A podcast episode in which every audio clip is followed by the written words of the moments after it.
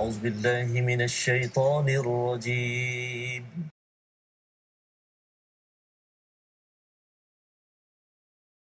أعوذ بالله من الشيطان الرجيم.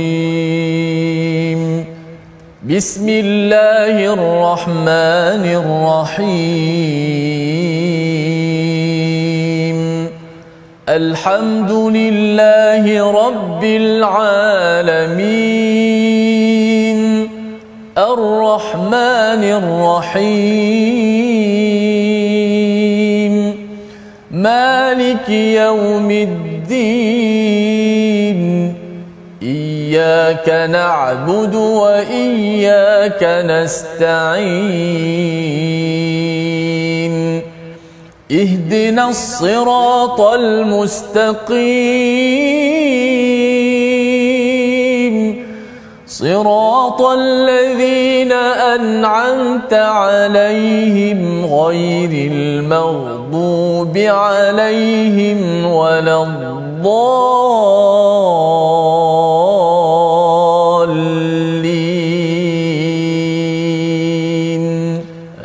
آمين. صدق الله العظيم. إن الحمد لله نحمده ونستعينه ونستغفره ونعوذ بالله من شرور أنفسنا ومن سيئات أعمالنا. من يهده الله فلا مضل له ومن يضلله فلا هادي له. أشهد أن لا إله إلا الله وحده لا شريك له وأشهد أن محمدا عبده ورسوله. رب اشرح لي صدري ويسر لي أمري واحلل عقدة من لساني يفقه قولي. أما بعد السلام عليكم ورحمة الله وبركاته. Apa tuan-tuan dan puan-puan di luar sana? Saya berharap saya berharap tuan-tuan dan puan-puan semua berada dalam keadaan sihat walafiat. Lebih-lebih lagi bila kita nak mentadabbur al-Quran dengan kesihatan yang Allah beri, ia akan memudahkan lagi sesi tadabbur pada hari ini insya-Allah taala. Jadi alhamdulillah tuan-tuan, kita dah pun sampai pada halaman yang ke-565 ya. Jadi tuan-tuan ah, saya nak mohon tuan-tuan supaya boleh buka dengan lebih awal ya iaitu halaman 565 di mana kita masih lagi di dalam surah Al-Qalam. Surah Al-Qalam ha, macam-macam cerita kalau kita lihat ni insya-Allah kita akan jelaskan satu persatu sebentar lagi dan alhamdulillah tuan-tuan seperti biasa saya ditemani oleh sahabat saya al-fadil ustaz Tirmizi assalamualaikum ustaz Waalaikumsalam apa khabar sihat Baik. ustaz hari ni Betul baik sihat. alhamdulillah hari ni tak ada batuk-batuk apa semua ya Alhamdulillah makin sihat so alhamdulillah. Alhamdulillah, Alhamdulillah. Jadi insyaAllah hari ni boleh kita buat lagu apa Ustaz? InsyaAllah nanti. Insyaallah. Ke saya boleh request lagi? Insyaallah. insyaAllah. Okey, terima kasih Ustaz. Jadi uh, tuan-tuan, kita mulakan majlis ilmu kita dengan doa ringkas terlebih dahulu. Allahumma 'allimna ma yanfa'una wanfa'na bima 'allamtana wazidna ilma. Dan tuan-tuan jangan lupa untuk like dan share Facebook kita uh, kerana kebaikan yang kita dapat pada hari ini kita patut kongsi bersama dengan rakan-rakan yang lain. Sebelum kita pergi dengan lebih jauh, kita lihat terlebih dahulu sinopsis untuk halaman yang ke-565 ha, iaitu untuk bahagian yang awal itu adalah menceritakan tentang tanda bagi orang yang suka bersumpah dan menghina. Ha, dan kita juga akan menceritakan tentang kisah para pemilik kebun dan sia-sianya hasil usaha orang kafir dan kemudian kita akan menceritakan sedikit tentang ganjaran bagi orang bertakwa dan nasib mereka tidak sama dengan orang yang berbuat maksiat. Ya tuan-tuan. Jadi insyaallah uh, untuk kita nak mulakan sesi tadabbur kita insyaallah pada hari ini saya nak mohon terlebih dahulu daripada al-fadil ustaz untuk membacakan. Kali ini panjang sikit ya ustaz? Boleh ya? Insyaallah. okey. Uh, bolehlah pernafasan tu insyaallah tak ada masalah lah. Untuk ustaz saya rasa pernafasan tu ah, masya-Allah tabarakallah tidak ada masalah. nak mohon daripada ustaz untuk baca daripada ayat yang ke-16 sehinggalah ayat yang ke-33 boleh okey Baik, silakan insyaAllah. ustaz Terima kasih kepada Dr. Muhammad Arif Musa, pentadabbur kita, muslimin muslimat, ibu-ibu, ayah-ayah, penonton-penonton pencinta Al-Quran semua. Eh, Moga-moga kita semua dimuliakan Allah Subhanahu Wa Taala. Alhamdulillah dapat sama kita eh, masih lagi dalam surah Al-Qalam. Tak panjang mana surah ni lebih kurang dua muka surat, eh, dua muka lebih kurang dua muka surat begitulah lebih sikit. Uh, dan kita berada pada muka surat 565 ayatnya pendek-pendek uh, saya percaya uh, cik-cik kat rumah oh, tak ada masalah lah hari ni nak follow Ustaz T baca hari ni Ya, ya. kan? ha, ayat pendek-pendek kalau tidak ha, tapi saya yang panjangnya bila baca seorang-seorang yang pasak yang baca mujawab yang taranum tu je baca murattal yang sederhana tu insya-Allah kita cuba cari wakaf-wakaf yang yang dapat sama-sama kita ikutilah. Okey. Alhamdulillah. Dan kita akan baca pada ayat 16 hingga 33 akan ayat 34 lepas tu dah cerita benda yang lain pula. Jadi kalau ikut jadi sudut wakaf, wakaf tu dia ada banyak wakaf ya Ustaz ya. Yeah, ada eh? wakaf Hasan, ada wakaf uh, Kafin, ada wakaf Tam. Yang yang paling tinggi tu kita kata wakaf tam lah yang sempurna. Mana ayatnya tidak ada kaitan dengan selepas itu. Maka kita berhenti pada ayat 33 uh, eh, ayat 16 hingga 33 jom sama-sama kita baca. A'udzu billahi minasy syaithanir rajim بسم الله الرحمن الرحيم. سنسمه على الخرطوم. إنا بلوناهم كما بلونا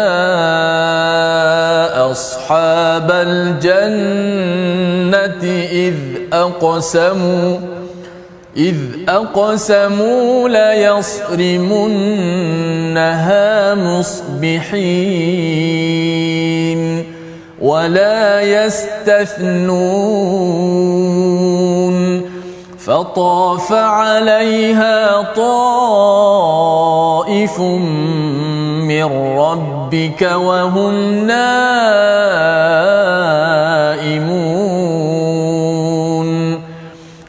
فأصبحت كالصريم فتنادوا مصبحين أن اغدوا على حرثكم إن كنتم صارمين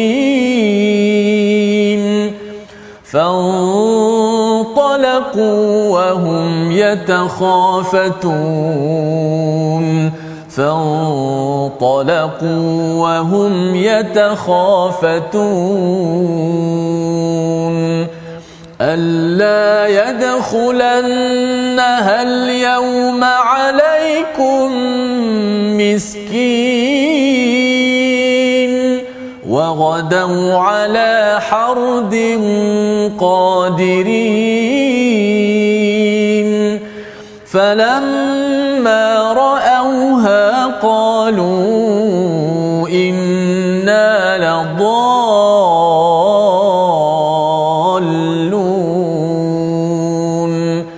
بل نحن محرومون. قال أوسطهم ألم أقل لكم لولا تسبحون. قالوا سبحان ربنا إنا كنا ظالمين. فأقبل بعضهم على بعض يتلاومون. قالوا يا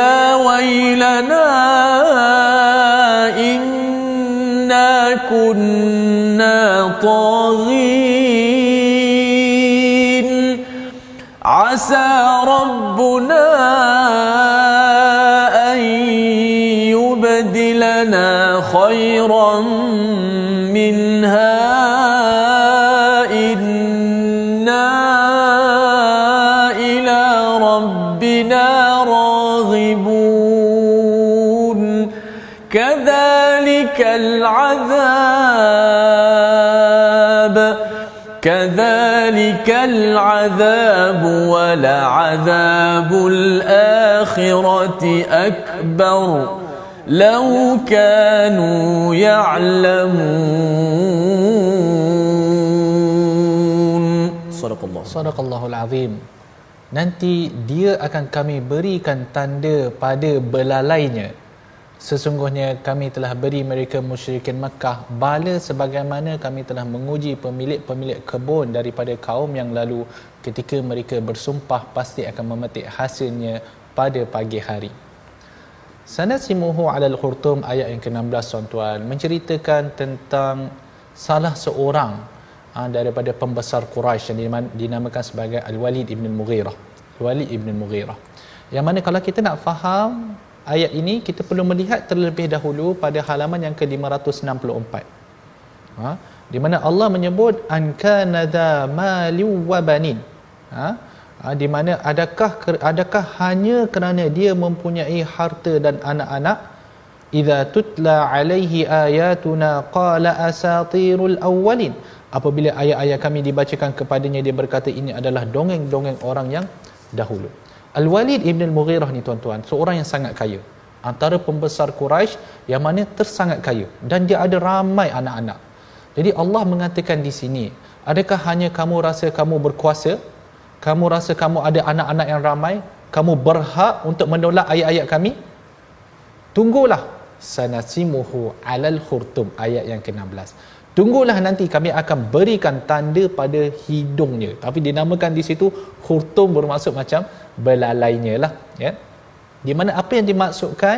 Ha, Al-Walid Ibn Al-Mughirah ini akan Allah kenakan sesuatu pada hidung dia. Ya yang mana ia akan di dunia akan nampak kesan dia dan juga di akhirat akan nampak juga tanda pada wajah dia bahawa dia dari kalangan ahli neraka.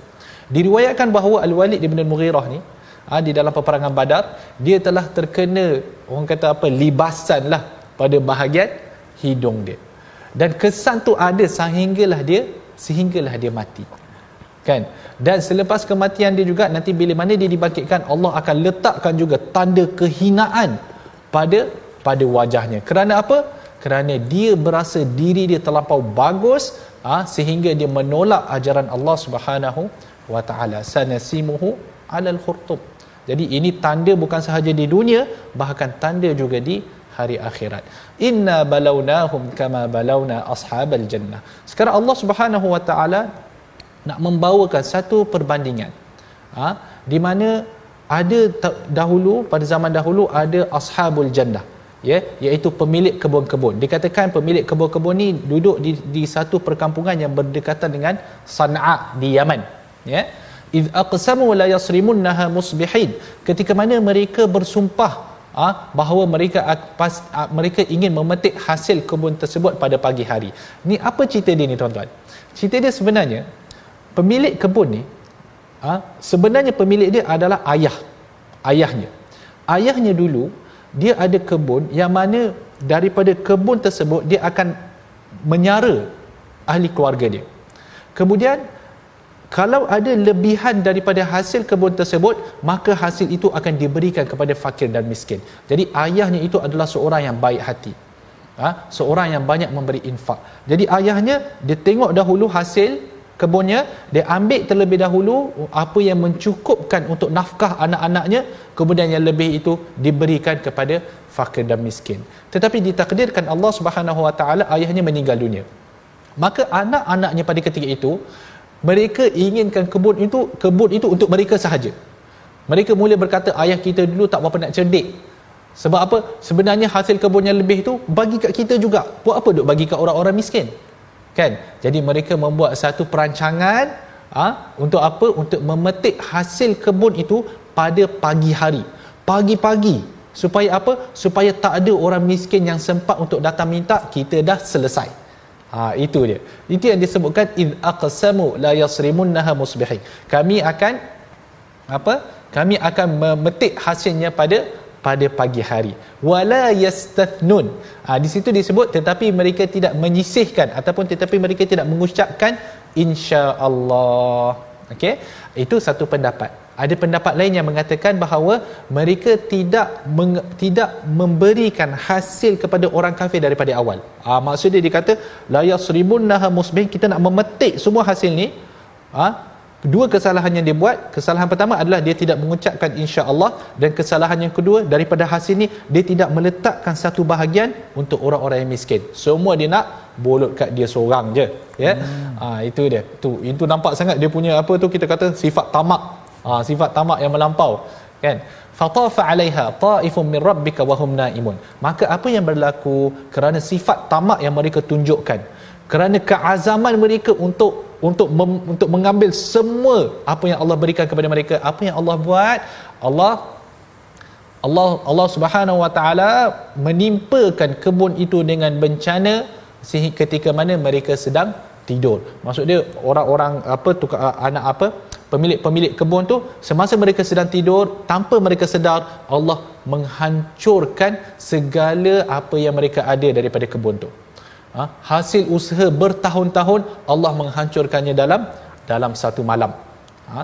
fa asbahat kasarim maka jadilah kebun itu hitam seperti malam yang gelap gelita fatanadaw musbihin ha? pada Lalu pada pagi keesokannya mereka saling memanggil sesama sendiri. Anirdu ala harthikum in kuntum sarimin. Ha, pergilah pagi-pagi ke kebunmu jika kamu hendak memetik hasil. Fantalaqu wa hum yatakhafatun. Mereka pun berangkat berangkat sambil berbisik-bisik. Maksudnya dibangun pagi mereka tidak sedar apa yang telah berlaku pada malam hari kerana Allah menghancurkan kebun itu dalam keadaan mereka tidak sedar. Jadi bila mana mereka bangun pagi mereka bersemangat. Kan? Suka kan? Bersemangat. Fatana ada. Mereka panggil eh, eh jom jom jom. Kita nak pergi ambil buah. Ah macam tu. Kita nak pergi ambil buah. Kena ambil awal. Supaya apa? Alla yadkhulanna hal yauma alaikum miskin. Itu ayat yang ke-24 tu. Ah kerana apa? Pada hari ini jangan sampai ada orang miskin masuk ke dalam kebunmu. Jadi mereka bertolak nak pergi ke kebun tu ya takhafatun senyap-senyap. Supaya apa? Tidak ada orang sedar. Ini orang kata memang tak nak bagi kat orang lah kan? Tak nak ada orang miskin nampak. Mereka memang nak bolot semua harta itu sendiri. Waghada wa ala hardin qadirin. Ayat yang ke-25 dan berangkatlah mereka pada pagi itu dengan niat hendak menghalang orang-orang miskin. Falamma raauha qalu inna ladallun namun ketika mana mereka melihat kebun mereka apa yang mereka kata? Sesungguhnya kami dari kalangan orang yang sesat. Maksud dia macam mana? Bila mana mereka dah berazam nak pergi ambil hasil tu pagi-pagi mereka pergi bila sampai kat kebun dia dia tengok mereka melihat kebun mereka itu dah hancur.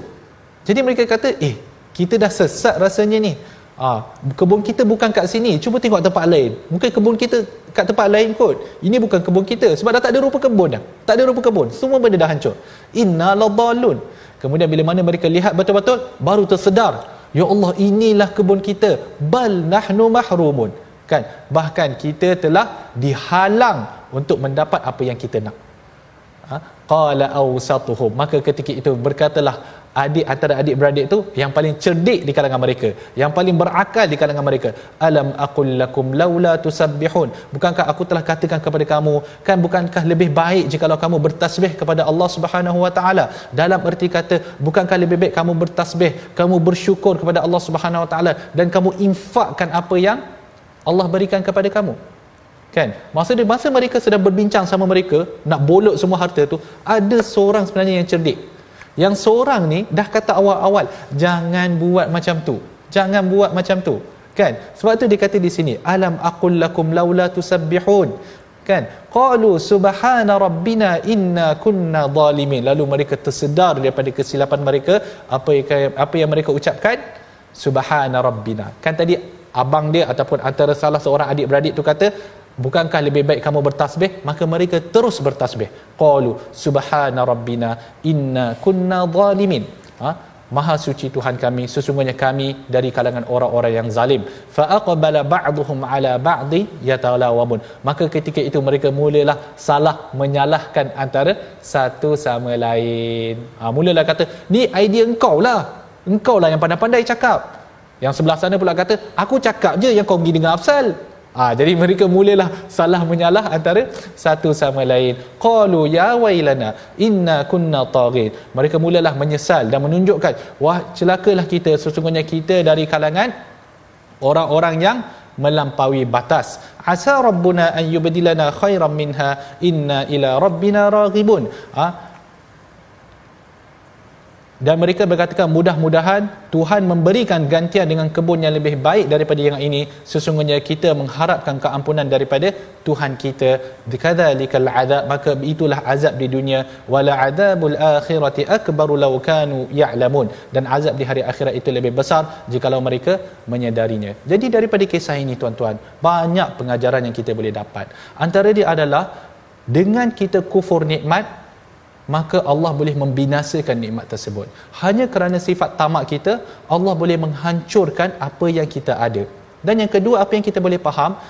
Nasihat para-para ulama. Sebab tadi kita sebutkan ada di kalangan mereka yang cerdik pandai yang menyuruh mereka supaya kembali kepada Allah yang menyuruh mereka supaya bertasbih kepada Allah. Ha? bermaksud di situ kita sebagai umat Islam kena mendengar kata-kata para ulama. Nasihat para ulama ni penting bukan hanya untuk untuk kejayaan di akhirat bahkan kejayaan di dunia. Kalau kita mendengar nasihat-nasihat para ulama yang mana mereka ini mengambil uh, mutiara-mutiara daripada al-Quran dan sunnah kalau kita mendengar nasihat mereka dan mengamalkannya insya-Allah kita juga akan berjaya. insya-Allah kebun yang kita ada sekarang ni insya-Allah akan berkekalan. Bukan sahaja berkekalan di dunia bahkan insya-Allah kebaikan kebun tersebut kita boleh bawa ke ke alam akhirat Ha, kena banyakkan berinfak lah tuan-tuan. Di dalam ayat ini, di dalam kisah ini mengajarkan kepada kita agar kita bersyukur dengan nikmat yang Allah yang Allah berikan. Dan kita boleh lihat di sini bagaimana pemilik kebun ini bila mana mereka telah melakukan maksiat, mereka terus kembali kepada Allah Subhanahu Wa Taala dan mereka memohon daripada Allah untuk menggantikan apa yang mereka telah hilang. Itu satu akhlak yang perlu kita ada bila mana kita melampaui batas maka kita perlu kembali kepada Allah Subhanahu Wa Taala. Mari kita lihat terlebih dahulu perkataan pilihan kita untuk hari ini iaitu kalimah sarama. Ha, itu disebutkan pada ayat yang ke-20 tadi uh, ayat yang ke-20 uh, ayat yang ke-20 dan juga ayat yang ke-17 minta maaf ayat yang ke-17 ya id aqsamu la yasrimunha musbihin sarama.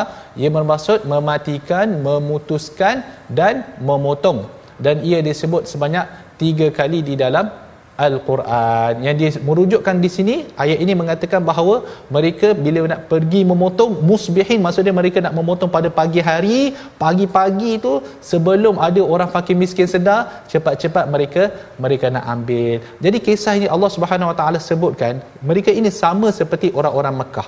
Orang-orang Mekah Allah dah berikan pelbagai nikmat. Mereka ada Kaabah mereka ada keamanan mereka ada macam-macam kan? Tetapi jika mereka tidak bersyukur kepada Allah Subhanahu wa taala nescaya Allah mampu untuk menghilangkan segala nikmat orang-orang kafir itu. Yang tadi Al-Walid Ibn Mughirah yang rasa diri dia banyak anak banyak banyak harta. Ingat hebat sangat. Allah kata ha, kalaulah kamu tidak bersyukur nescaya Allah boleh menghilangkan segala apa yang kamu ada dalam satu malam sahaja sebagaimana yang telah berlaku pada pemilik-pemilik kebun tersebut. Kita berehat sebentar. My Quran time baca faham amal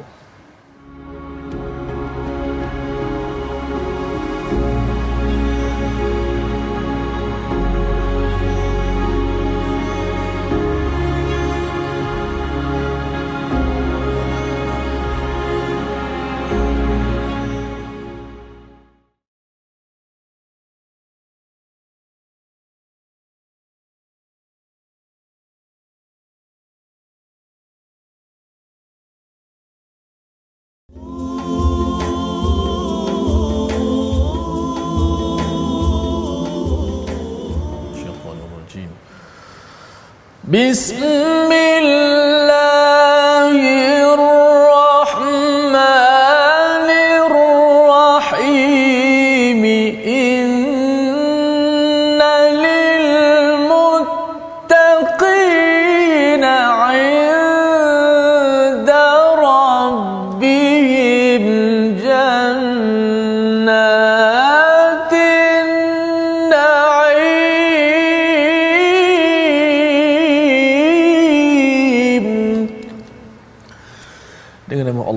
Pemurah lagi Maha Penyayang. Sesungguhnya bagi orang-orang yang bertakwa disediakan syurga yang penuh kenikmatan di sisi Tuhannya. Ini adalah petikan daripada ayat yang ke-34 yang insya-Allah akan dimulakan sebentar nanti dan sudah pasti uh, cerita tentang uh, kenikmatan ataupun sebut uh, syurga perkara-perkara yang seronok ini menjadi uh, berita gembira bagi orang-orang yang bertakwa. Moga-moga kita digolongkan dengan golongan orang-orang yang bertakwa yang menjadi penghuni uh, syurga insya-Allah. Amin ya rabbal alamin. Terima kasih kepada semua sahabat-sahabat terus setia dalam My Quran Time. Kita nak belajar tajwid sikit pada hari ini. Kita nak fokus pada ayat yang ke mm, 20 eh.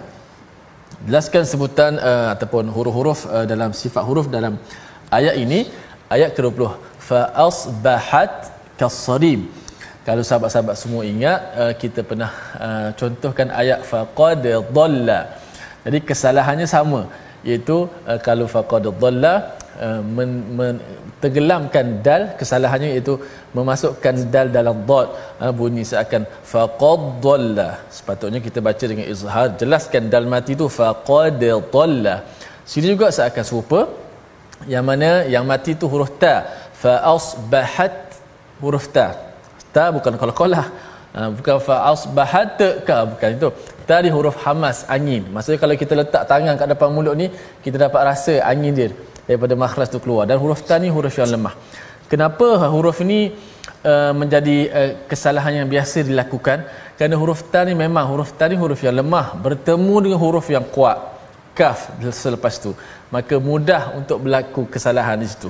Maka sini bacaan kita kita baca dengan menjelaskan ta itu dimatikan dibunyikan jelas matinya. Fa asbahat kasarim fa asbahat kasarim jangan baca fa asbahat kasarim ha ta tu mana ta? Ta tak ada dah. Ha, tak ada dah ta. Mana ta tu? Ta dah masuk dalam kaf. Tak boleh masuk dalam kaf. Sebab tu dalam tulisan ta tu uh, di mati tu dia letak pula tanda mati di atas dan tidak ada sebarang tanda sabdu di atas huruf kaf menandakan ta tu mesti dijelaskan bunyi matinya. Maka huruf ta ni uh, ada hamas kan bila mati kita kena keluarkan lagi lah uh, huruf hamasnya. Fa asbahat kasarib kalau kita baca dengan nak cepat-cepat memang dia mudah nak berlaku kesilapan. Fa asbahat kasarib fa asbahat tak boleh. Kita baca dengan dijelaskan ta tu mati bunyikan suara ta yang mati tu barulah kita sebut huruf kaf. Kalau soalan tanya kenapa jadi mudah berlaku kesalahan kat sini ustaz? Sebab huruf ta yang mati ni huruf yang lebih uh, uh, lemah berbanding berjumpa dengan huruf yang kuat. Uh, maka kita hati-hati sebut satu-satu biar jelas hurufnya. Fa asbahat kasarim wallahu alam. Betul Okey, terima kasih Ustaz. Hmm. Memang bila Ustaz jelaskan tentang fa'asbahat ni hmm. daripada tadi sebenarnya saya duk praktis juga. Aha. Ah, memang susah sebenarnya rasa. Betul, betul. Memang agak susah. Fa'asbahat kasari fa'asbahat kena hmm. ada yeah. sikit hmm. tu kan. Hmm. Ah, memang Mungkin saya pun mungkin biasa buat kesalahan yang sama lah rasanya. saya kena perhatikan lebih. Terima kasih Ustaz. Tolong jelaskan. Jazakumullah khairan kathira.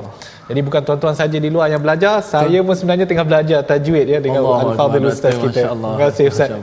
Okey, insyaAllah Alhamdulillah kita dah sampai pada ayat yang ke-34 yang mana kita akan menceritakan tentang uh, orang-orang yang bertakwa dan juga perbezaan yang jelas antara uh, orang-orang yang bertakwa dan juga uh, orang-orang yang berbuat maksiat ya. Okey tetapi terlebih dahulu saya nak mohon daripada al-fadhil ustaz untuk membaca ya daripada ayat yang ke-34 kalau tadi kita dah tarik panjang yeah. ha, ini ada diskaun sikit ustaz. ah, diskaun ah, diskaun sikit. Jadi mohon daripada ayat yang ke-34 sehinggalah ayat yang ke-42 silakan ustaz. Baik alhamdulillah. Terima kasih uh, doktor yang sentiasa bersemangat uh, untuk memberi kefahaman kepada kita semua tentang ayat-ayat yang dibaca sama-sama kita jadikan pedoman, panduan dalam kehidupan kita. Sekarang kita masuk ayat ke-34 hingga 42. Jom sama-sama kita baca. أعوذ بالله من الشيطان الرجيم بسم الله الرحمن الرحيم إن للمتقين للمتقين عند ربهم جنات النعيم. أفنجعل المسلمين كالمجرمين؟ ما لكم كيف تحكمون؟ أم لكم كتاب فيه تدرسون إن لكم فيه لما تخيرون إن لكم فيه لما تخيرون أم لكم أيمان علينا بالغة إلى يوم القيامة إن لكم لما تحكمون سلهم أيهم بذلك زعيم أم لهم شركاء فليأتوا بشركائهم إن كانوا صادقين يوم يكشف عن ساق ويدعون إلى السجود يوم يكشف عن ساق ويدعون إلى السجود فلا يستطيعون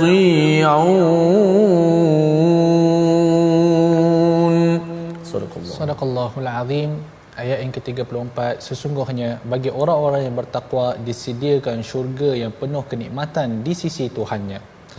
Jadi tuan-tuan, ha, kalau sebentar tadi kita menceritakan tentang bagaimana ashabul jannah iaitu tuan-tuan kebun iaitu pemilik-pemilik kepada kebun itu ha, bagaimana mereka dengan rasa tamak yang mereka ada mereka inginkan semua hasil itu untuk diri mereka. Sehingga sampai ke satu masa Allah Subhanahu Wa Taala menghancurkan kebun mereka. Kan akhirnya apa yang berlaku mereka kembali bertaubat kepada Allah Subhanahu Wa Taala. Jadi pendeknya antara pengajaran yang penting yang kita telah sebutkan sebentar tadi adalah kepentingan kita bersedekah. Di mana kalau kita bersedekah insya-Allah nikmat yang kita ada pada hari ini insya-Allah dia akan berterusan. Jadi jangan sangkakan kita sedekah itu nikmat itu akan hilang. Tidak. insya-Allah nikmat itu akan ditambah oleh Allah Subhanahu wa taala di atas dunia bahkan akan ditambah oleh oleh Allah Subhanahu wa taala di hari akhirat. Saya teringat kata-kata ulama ha, yang terdahulu ha, di kalau kalau pada satu-satu masa mereka ada satu satu katakanlah ada satu nikmat. Kemudian datang kepada mereka orang miskin ya orang miskin yang datang yang datang meminta. Or, para para ulama yang terdahulu apa yang mereka rasa pada ketika itu? Mereka rasa gembira bahkan mereka mengatakan marhaban biman yanqulu daruna biman yanqulu uh, maluna min darin ila dar. Selamat datang kepada siapa? Kepada orang yang akan memindahkan harta kita daripada satu alam ke alam yang lain. Nampak? Nampak tak bagaimana mereka persepsi mereka pandangan mereka pada perbuatan sedekah? Iaitu bila mana kita ada harta contoh tuan-tuan ada 10 ringgit macam mana 10 ringgit ni nak bawa ke ke alam akhirat adalah dengan bersedekah. Bila tuan-tuan bersedekah 10 ringgit tu, insya-Allah 10 ringgit tu akan berpindah ke alam akhirat dan dia akan berganda. Ha? Jadi itu yang saya suka pada kata-kata ulama yang terdahulu iaitu marhaban biman yang qulu malana min darin ila dar. Selamat datang kepada orang yang akan memindahkan. Siapa orang tu? Orang miskin tu.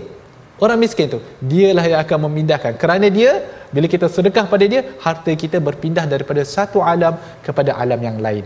Jadi bila mana kita menceritakan tentang kebun tadi, tentang kenikmatan ha, dan tambahan pula ia cerita ahli kebun ni dibandingkan dengan ahli Makkah. Kerana ahli Makkah pada ketika itu ada banyak nikmat. Maka Allah Subhanahu wa taala datangkan pada ayat yang ke-34 innalil muttaqina inda rabbihim jannatin na'im. Sesungguhnya bagi orang-orang yang bertakwa itu di sisi Tuhan mereka syurga yang penuh dengan kenikmatan. Syurga yang penuh dengan kenikmatan. Kalau kita rasa nikmat atas dunia yang kita nak sangat tu harta kita yang kita nak pegang untuk kita saja kan ha? jangan kita lupa bahawa ha? Allah Subhanahu Wa Taala menyediakan untuk orang-orang yang bertakwa itu syurga yang penuh dengan kenikmatan melebihi segala nikmat apa yang kita nampak di atas dunia kemudian Allah Subhanahu Wa Taala menyambung afana ja'alul muslimina kal mujrimin ha? yang bermaksud ayat yang ke-35 apakah patut kami memperlakukan orang-orang Islam itu seperti orang-orang yang berdosa iaitu orang-orang kafir? Okey. Apa yang berlaku? Pada zaman dahulu orang-orang musyrikin mengatakan kepada Nabi sallallahu alaihi wasallam apa yang dia kata? Dia kata kalau lihat kamu lihat eh Muhammad di atas dunia ni Allah berikan kepada kami apa? Dia berikan kepada kami kelebihan kami ada kelebihan kuasa, kami ada kelebihan harta, banyak kelebihan yang kami ada. Dan semestinya bila kami mati, kami juga akan ada kelebihan-kelebihan yang lagi banyak daripada kamu. Itu apa yang disebutkan kepada Nabi Muhammad sallallahu alaihi wasallam. Lalu Allah menyebut Allah menurunkan ayat afana ja'alul muslimina kal mujrimin adakah kami akan memberi layanan kepada orang muslim sama seperti orang yang berdosa? Semestinya lah berlainan. Tak sama orang Islam telah disebutkan di dalam banyak-banyak ayat yang sebelum ini kita akan memperoleh terutama sekali di dalam surah yang baru kita tafsir. Tak adalah baru sangat. Dalam bulan lepas rasanya di dalam surah al-waqiah diceritakan bagaimana nikmat yang Allah sediakan untuk orang Islam kan? Dan Allah Subhanahu Wa Taala menceritakan juga dalam banyak-banyak ayat tentang bagaimana azab yang yang yang disediakan untuk orang-orang penghuni ahli neraka jadi ayat ini membatalkan satu idea yang mengatakan agama ini semua sama. Tak sama tuan-tuan. Tidak ada agama sama. Kita tidak boleh kata tak apa semua agama bawa pada kebaikan. Tak boleh macam tu. Semua agama nanti bila mana dia orang mati ataupun mana-mana orang agama lain bila dia mati Allah lagi tahu apa yang nak buat. Allah boleh berikan mereka syurga juga. Tak ada. Takkan sama kan? Kerana ia jelas tertulis di dalam al-Quran afana ja'alul muslimina kal mujrimin apakah kami akan memberi layanan yang sama kepada orang Islam sebagaimana kami berikan kepada orang yang berdosa? Malakum kaifatahkumun ha ini kita nak sebut juga pada orang-orang yang yang ada pemikiran macam ni. Bagaimana kamu berfikir macam tu? Bagaimana kamu boleh membuat keputusan yang macam tu? Apa yang apa yang membawa kamu apa yang apa memberikan inspirasi kepada kamu untuk bercakap dengan kata-kata sebegitu. Kan? Kita sedang merujuk pada pluralisme lah semestinya. Kan? Yang mana tak apa masuklah agama mana pun asal beragama. Betul. Kan? Lepas tu kalau mati nanti alah kalau baik masuk syurga juga. Tak boleh tak boleh. Jadi itu yang Allah tegur. Macam mana kamu boleh sampai macam tu? Kan? Macam mana kamu boleh sampai kepada keputusan yang macam tu? Am lakum kitabun fihi tadrusun. Ha? kamu ada ke kitab yang Allah turunkan yang kamu mana kamu belajar daripada kitab tersebut. Innalakum fihi lama takhayyarun. Yang mana daripada kitab itu kamu ambil ha, ayat-ayat yang mana memberikan bukti kepada apa yang kamu sebutkan. Jadi penting di dalam Islam tidak ada benda sebegini rupa.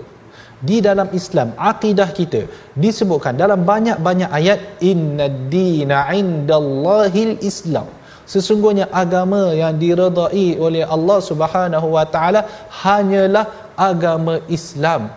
Dan barang siapa yang meninggal dunia barang siapa yang mati tanpa memeluk ataupun kembali kepada agama fitrah ini nescaya dia akan berada di dalam neraka yang Allah sediakan. Inilah yang apa yang Allah sampaikan di dalam kitab. Jadi kerana itu bila mana orang musyrikin Makkah dia dia cuba membawa pemikiran macam ni. Jadi pendek kata menarik juga ya ustaz. Ya. Rupanya pluralisme ni bukan baru. Hmm. Bukannya baru.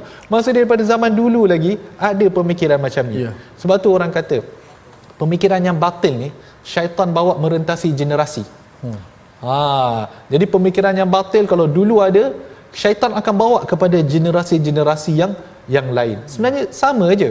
Jadi sebab tu bila mereka berpegang kepada kepada ajaran syaitan, kita perlu berpegang kepada ajaran al-Quran. Betul. Kemudian disebut amlakum aymanun alaina balighatun ila yaumil qiyamah innalakum lama tahkumun pada ayat yang ke-39 apakah kamu memperolehi janji-janji yang diperkuatkan dengan sumpah dari kepada kami adakah Allah berikan apa-apa uh, wahyu kepada kamu supaya kamu boleh katakan yang semua agama ni sama ya yeah? Kamu boleh mengambil keputusan apa sahaja mengikut kehendakmu. Salhum ayyuhum bidzalika za'im. Tanyalah kepada mereka siapakah di antara mereka yang bertanggungjawab terhadap keputusan yang diambil itu? Am lahum syuraka falyatu bisyurakaihim in kanu sadiqin atau apakah mereka mempunyai sekutu-sekutu yang sefahaman? Kalau begitu hendaklah mereka mendatangkan sekutu-sekutunya jika mereka orang-orang yang yang benar. Jadi di dalam ayat ini Allah dengan secara jelas ha, bukan sekadar orang kata apa menghancurkan kefahaman itu. Tidak. Bahkan Allah menghina lagi. Seolah-olah menghina orang-orang yang mempunyai fahaman begitu. Allah mencela mereka dengan dalil apa yang kamu bawa? Apakah bukti-bukti yang kamu bawa untuk mengatakan semua agama itu sama? Kan? Kerana Allah sangat marah tentang benda ni. Sebab sebab apa? Sebab apa kita kena letak satu batasan dalam hal ini? Kerana apa? Kerana dengan akidah sebegini orang Islam akan mula mengambil acuh tak acuh dengan Islam. Kan? Nanti kita nanti bila mana adanya ajaran sebegini nanti orang Islam kita akan kata apa? Tak apalah saya rasa tahun ni saya nak tukar agama. Hmm. agama semua sama. Yeah. saya rasa saya nak tukar agama. Tahun ni saya nak jadi contohlah dia jadi Nasrani. Tahun depan boring dengan Nasrani test agama lain tengok. Tahun lain tukar lagi agama lain. Sebab sama. Jadi kerana itu tidak boleh. Hanya kerana kalau kita keluar daripada kalau kita murtad nescaya tidak ada lagi orang kata kalau kita mati atas murtad maka tidak ada lagi jalan yang selamat bagi kita di depan Allah Subhanahu Wa Taala. Kemudian disebutkan di sini yauma yukshafu an saq. Ha? Ingatlah pada hari kiamat nanti pada hari kiamat nanti dan mereka diseru untuk bersujud maka mereka mereka tidak mampu. Menarik eh, ayat ini Ustaz? Di hari akhirat nanti yauma yukshafu an saq di situ uh, bila mana kesegala kesusahan ah bila mana segala kesusahan uh, di dibongkar pada hari kiamat nanti kan? Pada masa itu orang-orang yang beriman Ustaz kullu mu'min disebutkan di dalam hadis Nabi sallallahu alaihi wasallam man wa yabqa man kana yasjudu fi uh, fayasjudu lahu kullu mu'minin wa mu'minah. Di hari akhirat nanti orang-orang bila mana uh, kesusahan tu telah jelas semua benda telah terbongkar orang-orang yang beriman di kalangan orang mukmin dan juga mukminah akan bersujud pada Allah Subhanahu wa taala. Tetapi orang-orang yang kafir mereka nak sujud bukan tak mau sujud sebab ialah bila hari akhirat segalanya akan terbongkar segalanya akan menjadi jelas ha? barulah pada hari itu jelasnya kebenaran Islam pada masa itu orang-orang kafir pun nak cuba bersujud kan tetapi ha? Allah Subhanahu wa taala tidak membenarkan mereka untuk sujud Allah Subhanahu Nabi SAW menyebut dia punya belakang tu belakang orang kafir tu seolah-olah dia menjadi straight dia tidak boleh nak tunduk. Hanya orang-orang yang pernah sujud atas dunia hanya mereka yang boleh sujud pada Allah Subhanahu Wa Taala kemudian hari di hari akhirat. Jadi untuk orang-orang kafir maka jelaslah di situ mereka adalah dari kalangan ahli neraka kerana mereka tidak boleh nak bersujud. Jadi kita ambil peluang ni lah tuan-tuan. Memperbanyakkan sujud semasa kita hidup. Allah. Ha. perbanyakkan sujud kepada Allah Subhanahu Wa Taala. Kan perbanyakkanlah solat. Tambahan pula tuan-tuan ha, bila kita banyak bersujud kan saya nak fokus pada sujud ni sebab disebutkan dalam ayat ini wayudauna ila sujud. Dan mereka di, di, disuruh untuk bersujud tetapi mereka tidak mampu. Kita tidak mahu menjadi golongan sebegini. Jadi kita perbanyakkanlah solat kita semasa di dunia. Dan Ibnu Abbas radhiyallahu anhu berkata ya orang-orang yang bersujud ni bila mana dia meninggal orang-orang yang banyak bersolat ni bila mana mereka bila mana mereka meninggal langit dan bumi akan menangisi mereka. Allah itu yang kita nak Ustaz. Allah. Ya, di mana bila kita meninggal, ha, langit dan bumi akan menangisi. Bumi pula, bumi mana yang kita bersujud tu, bila kita pergi meninggal dunia, kita mati, bumi itu akan menangisi pemergian kita. Sebab apa? Sebab kita tidak lagi boleh bersujud di atasnya. Kan? Sebab kita dah meninggal. Kan? Jadi sebab itulah kita kata perbanyakkanlah solat, perbanyakkan sujud kepada Allah Subhanahu Wa Taala. Janganlah sampai satu masa nanti bila mana kita disuruh untuk bersujud, kita tak mau untuk bersujud. Mungkin kita boleh ambil juga daripada ayat ini bahawa dalam keadaan kita sihat ni walafiat maka solatlah dengan sesempurna yang boleh kan? Sujud betul-betul. Janganlah tunggu nanti bila kita dah sakit kan? Dah agak dah tak boleh bongkok belakang ada mungkin slip disc ke apa ke kita tak tahu kan? Bila kita dah tua ni macam-macam penyakit datang. Ha? kita dah tak boleh nak tak boleh nak sujud kan? Duduk semayang pun kena semayang duduk. Nak tunduk dah tak boleh tunduk. Ha, itu dah jadi satu masalah. Jadi sementara kita masih sihat perbanyakkanlah sujud kepada Allah Subhanahu wa taala. Jadi mari kita lihat resolusi kita untuk halaman 565 pada hari ini. Yang pertama tidak lupa mengucapkan insya-Allah pada perkara yang belum berlaku lagi. Yang kedua sentiasa ucapkan tasbih dan beri infak atas rezeki yang dimiliki kepada orang yang memerlukan. Dan yang ketiga segera bertaubat dan mengharap keampunan setelah tersedar daripada kesilapan sekarang kita berdoa ha, agar Allah Subhanahu Wa Taala lebih memberkati sesi tadabbur pada hari ini. Silakan Ustaz. Bismillahirrahmanirrahim. Subhana man ta'attafa bil 'izzi wa qala bih subhana dhil fadli wan ni'am subhana dhil majdi wal karam.